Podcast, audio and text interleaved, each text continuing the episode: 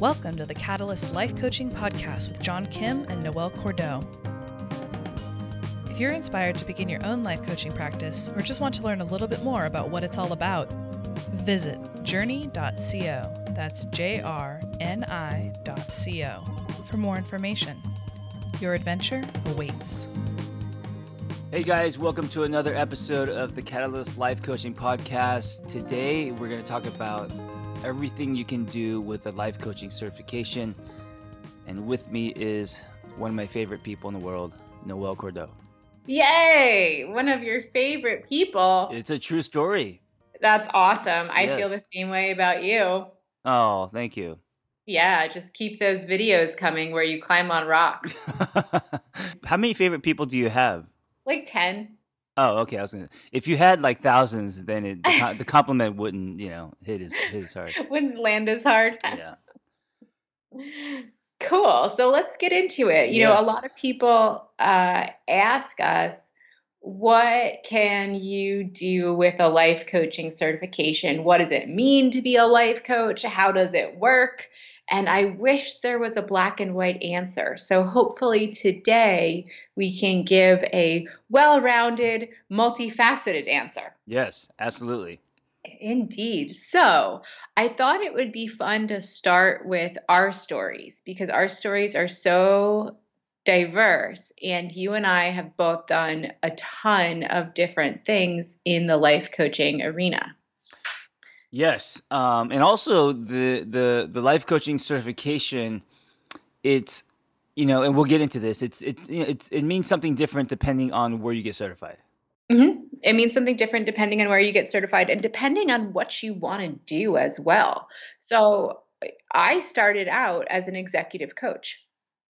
I went to graduate school for executive coaching and organizational development, master's level program. And that's where I began my journey in the world of coaching. And the world of executive coaching is very different and distinct from the world of life coaching. And when I got in there, um, I really didn't quite like it so much. What did you? Let me ask you this: um, When you were swimming toward executive coaching, what was the vision you had for that? You know, I've been coaching for 10 years and I've had to learn how to gauge my own self worth and my own credibility based on my internal compass versus an external compass or external validation or letters after your name or a certain degree program or whatever. And when I was starting out, I was young. I first discovered the field of coaching and applied positive psychology when I was 26. And it wasn't until I was 28 that I went into my first program. And I chose the program that I did because it was a big name business school, uh, because it had a professional organization that was affiliated with it, and because it sounded fancy and seemed important. Yeah, you know, I noticed that uh, on the East Coast, culturally, uh, PhDs and and um, you know college education in general uh, is placed a lot higher, I think, than on the West Coast. Yeah, I would absolutely agree. Yeah. And it's it's really and it's also, you know, based on the fabric of my family of origin too. Mm, mm. Education was a very important in the story Right. of, you know, that my family told about what you're supposed to do with your time. Sure. And so, you know, when I was starting out, those things were were super important to me. And in an emerging field like coaching, it's really hard to establish uh, that level of professional credibility because at the time when I was doing it, at age, you know, 27, 28, uh, 10 years ago, um, trying to convince people that I was credible um, was my problem mentally and emotionally. It wasn't, I didn't have a problem finding clients. I didn't have a problem finding work. And, it- and it was, it was actually an internal thing that I had to overcome over the Mm. years. So, with executive coaching, what was it about? What was it about that that turned you off? That made you decide this is not what I want? So, you know, it was really, um, it was, so coaching is a really is really cool in that you know the the basic premise of coaching whether you're an executive coach or an athletic coach or a life coach or a health coach or whatever is that you're helping somebody get from point A to point B to become a better version of themselves. So the premise is the same, and and hypothetically speaking, uh, anyone can coach anyone on anything. So there I was, um, you know, 27, 28 years old, uh, coaching folks who were twice my age, who were high level executives, and I was doing really well at it because I'm good at Socratic questioning. I'm very intuitive. I was I'm good at my job.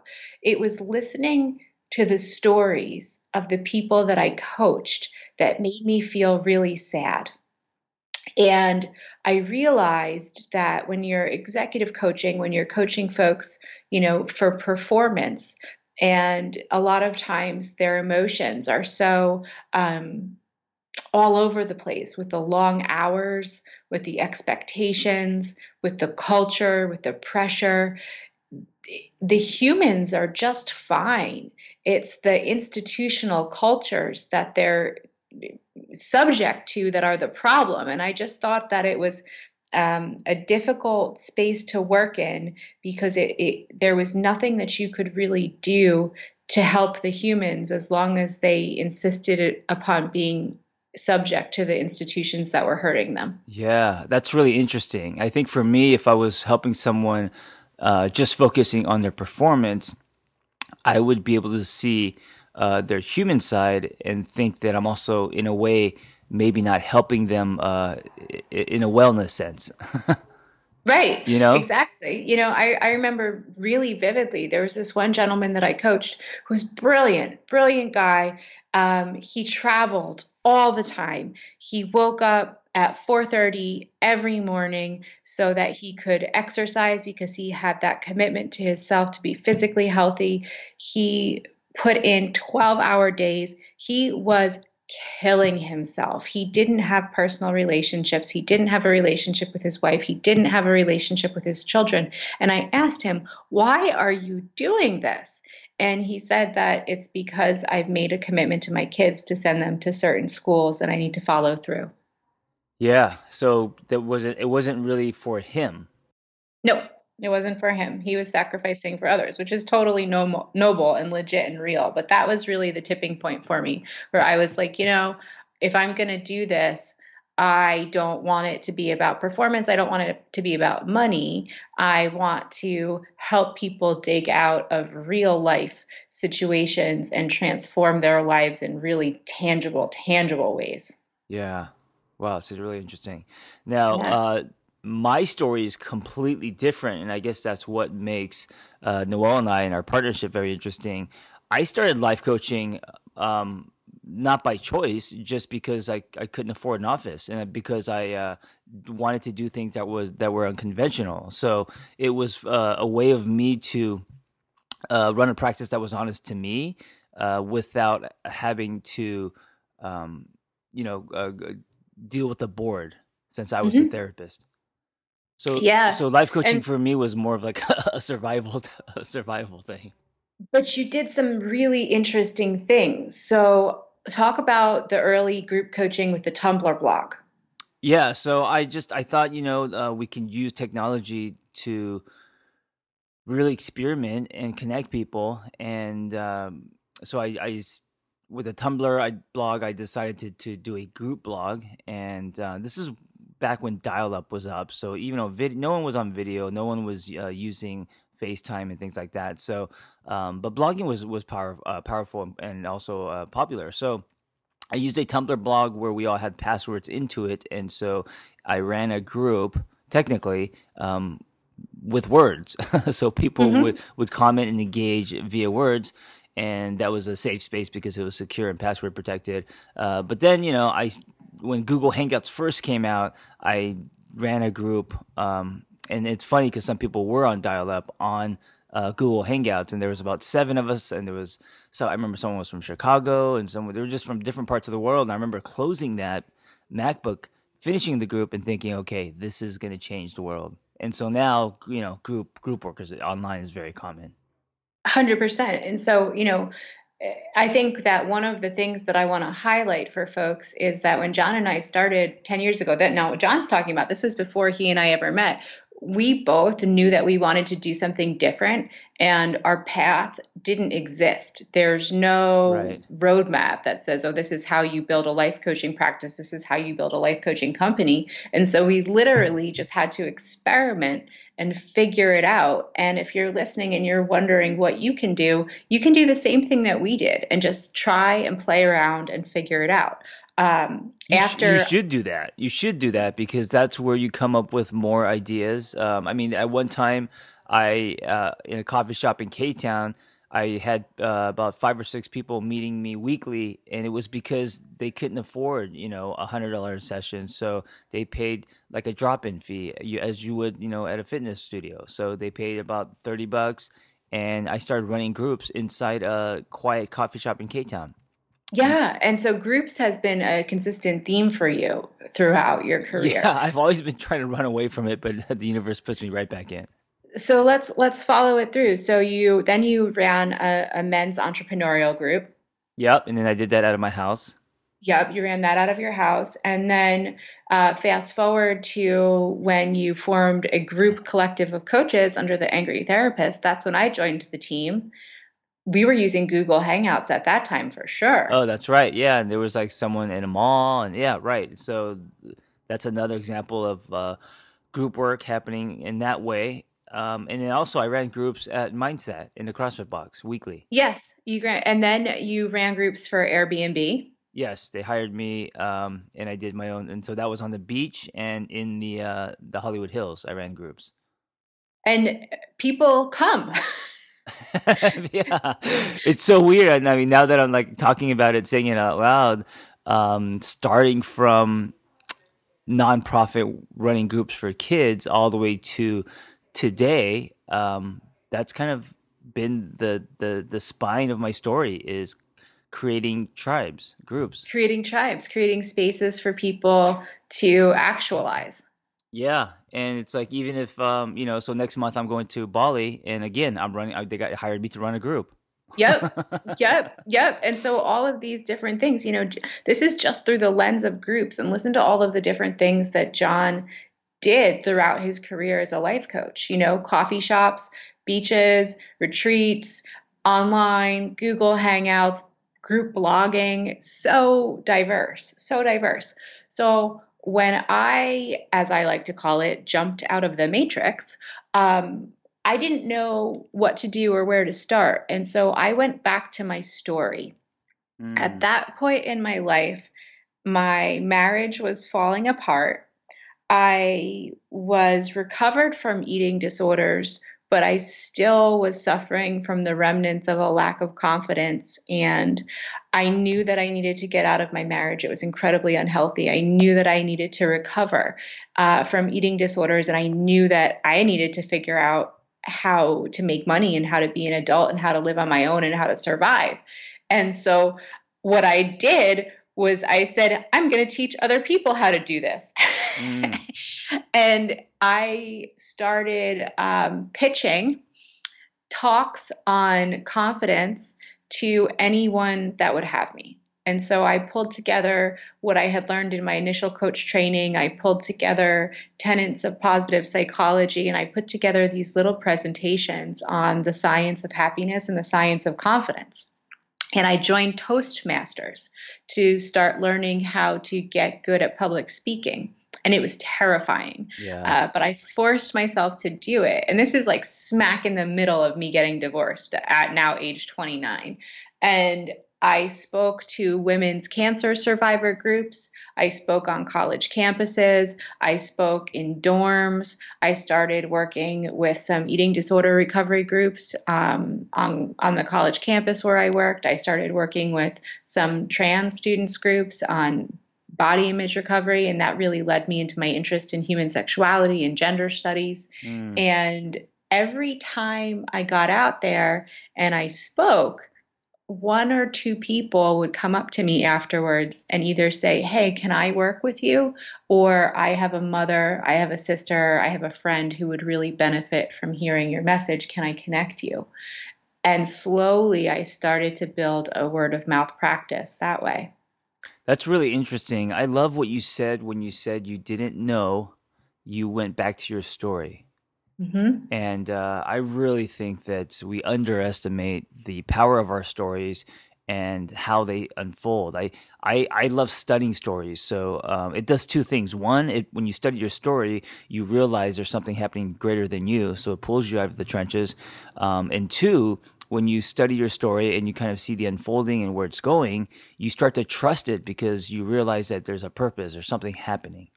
Oh, yeah. And I didn't realize it at the time, but every time I gave my lectures and I gave my speeches, I was reinforcing my own concept of self efficacy. I was teaching myself the tenets of confidence by teaching them to other people. Right. And I was forced to embody it over the years. Let's also talk about um, just switching gears a little bit because we're running out of time. Um, you know, when it comes to certifications, I get a lot of questions about what it means as far as value. Yeah, and, it, and it's very different than when you're a therapist. Uh, absolutely, and and I and I want to make sure that we also hit on some of the really cool stuff that a lot of our coaches are doing too, just mm-hmm. to give you know a lens. But um, what a certification does at baseline is give you knowledge, gives you data, gives you empirically based, academically sourced, scholarly validated tools, tips, and techniques. Everything that I do stands on the science of applied positive psychology. And if I had not gone out there and chased education in different fragmented ways to give myself the foundation that I need, I wouldn't be as good as I am today at my craft. Right. So, a certification gives you the knowledge that you need to ethically coach people. It teaches you what to do when you have a live human in front of you and gives you the theoretical foundation to feel confident that, yes, you know what the hell you're doing. Um, and then it depends on what field you're in, right? So, in the world of wellness, very few people look for certifications. If I tell somebody in the world of wellness, I'm a life coach, they're like, oh, cool you know? Right. That's great. If i go into the medical model and i tell somebody i'm a life coach they kind of give me a side eye and then i have to say and i've been through five graduate programs and i'm a ceo right. and then they're like oh you know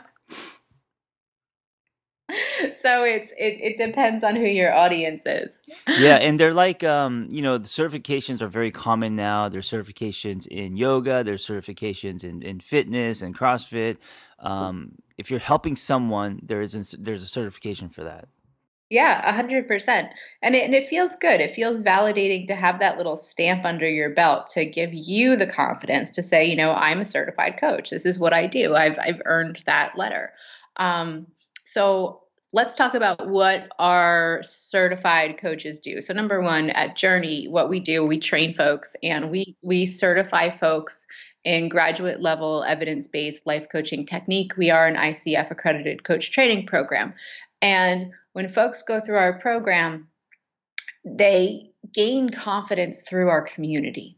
And they also circle back around with us to um, talk about what they want to do with their time. So, just off the top of my head, I'm thinking about Bruce, who works for Bulletproof Labs. Bulletproof approached him to give a talk on um, how to harness your creativity as a performer. And he ran a workshop for Bulletproof, um, which was awesome. It was the first time he's ever done it. Ty is out there running his first seminars on biohacking all over LA. Heidi is developing retreats in Costa Rica. Virginia is in Massachusetts. She has an annual retreat every year that brings all of her clients together, and she has a booming business that focuses on women. Um, Kelly works with women and parents. Um, Stacy works with parents as they're co-parenting to be able to turn to each other and um, and lean on each other for validation of each other's strengths, which I think is a really gorgeous approach. Tina and Pat are out there rocking and rolling. They're building their own large scale communities and holding events all over the country. Um, who else is doing cool stuff? I mean, there's so many. Um, John climbs rocks. John climbs rocks, and we're very proud of him for all that he does. Cookies yeah. all day for John. Yes, and you know the reminder I was gonna gonna mention as you were saying all these people doing these amazing things is how different the the the, the everything is uh, the demographic, what they're doing, who they're speaking to, um, oh, and yeah. so I, I really want you to. Um, and by you, I'm talking about the listener, not Noelle. Uh, I, I, I want you to to to, to erase this idea that you may have of what life coaching looks like because right now it's growing at such a, a, a wide pace, especially with uh, social media and all the things that we can do. Um, it's endless on what you can do, and, and your practice, quote unquote, may be something that you haven't even thought about. It may evolve into something that is uh, completely different and unique that isn't just a uh, one-on-one sessions. 100%. Alice is an influencer. She just launched a clothing line Emily is a makeup artist and uses life coaching to help women gain, gain confidence as they sit for professional portraits. Mm, I love that.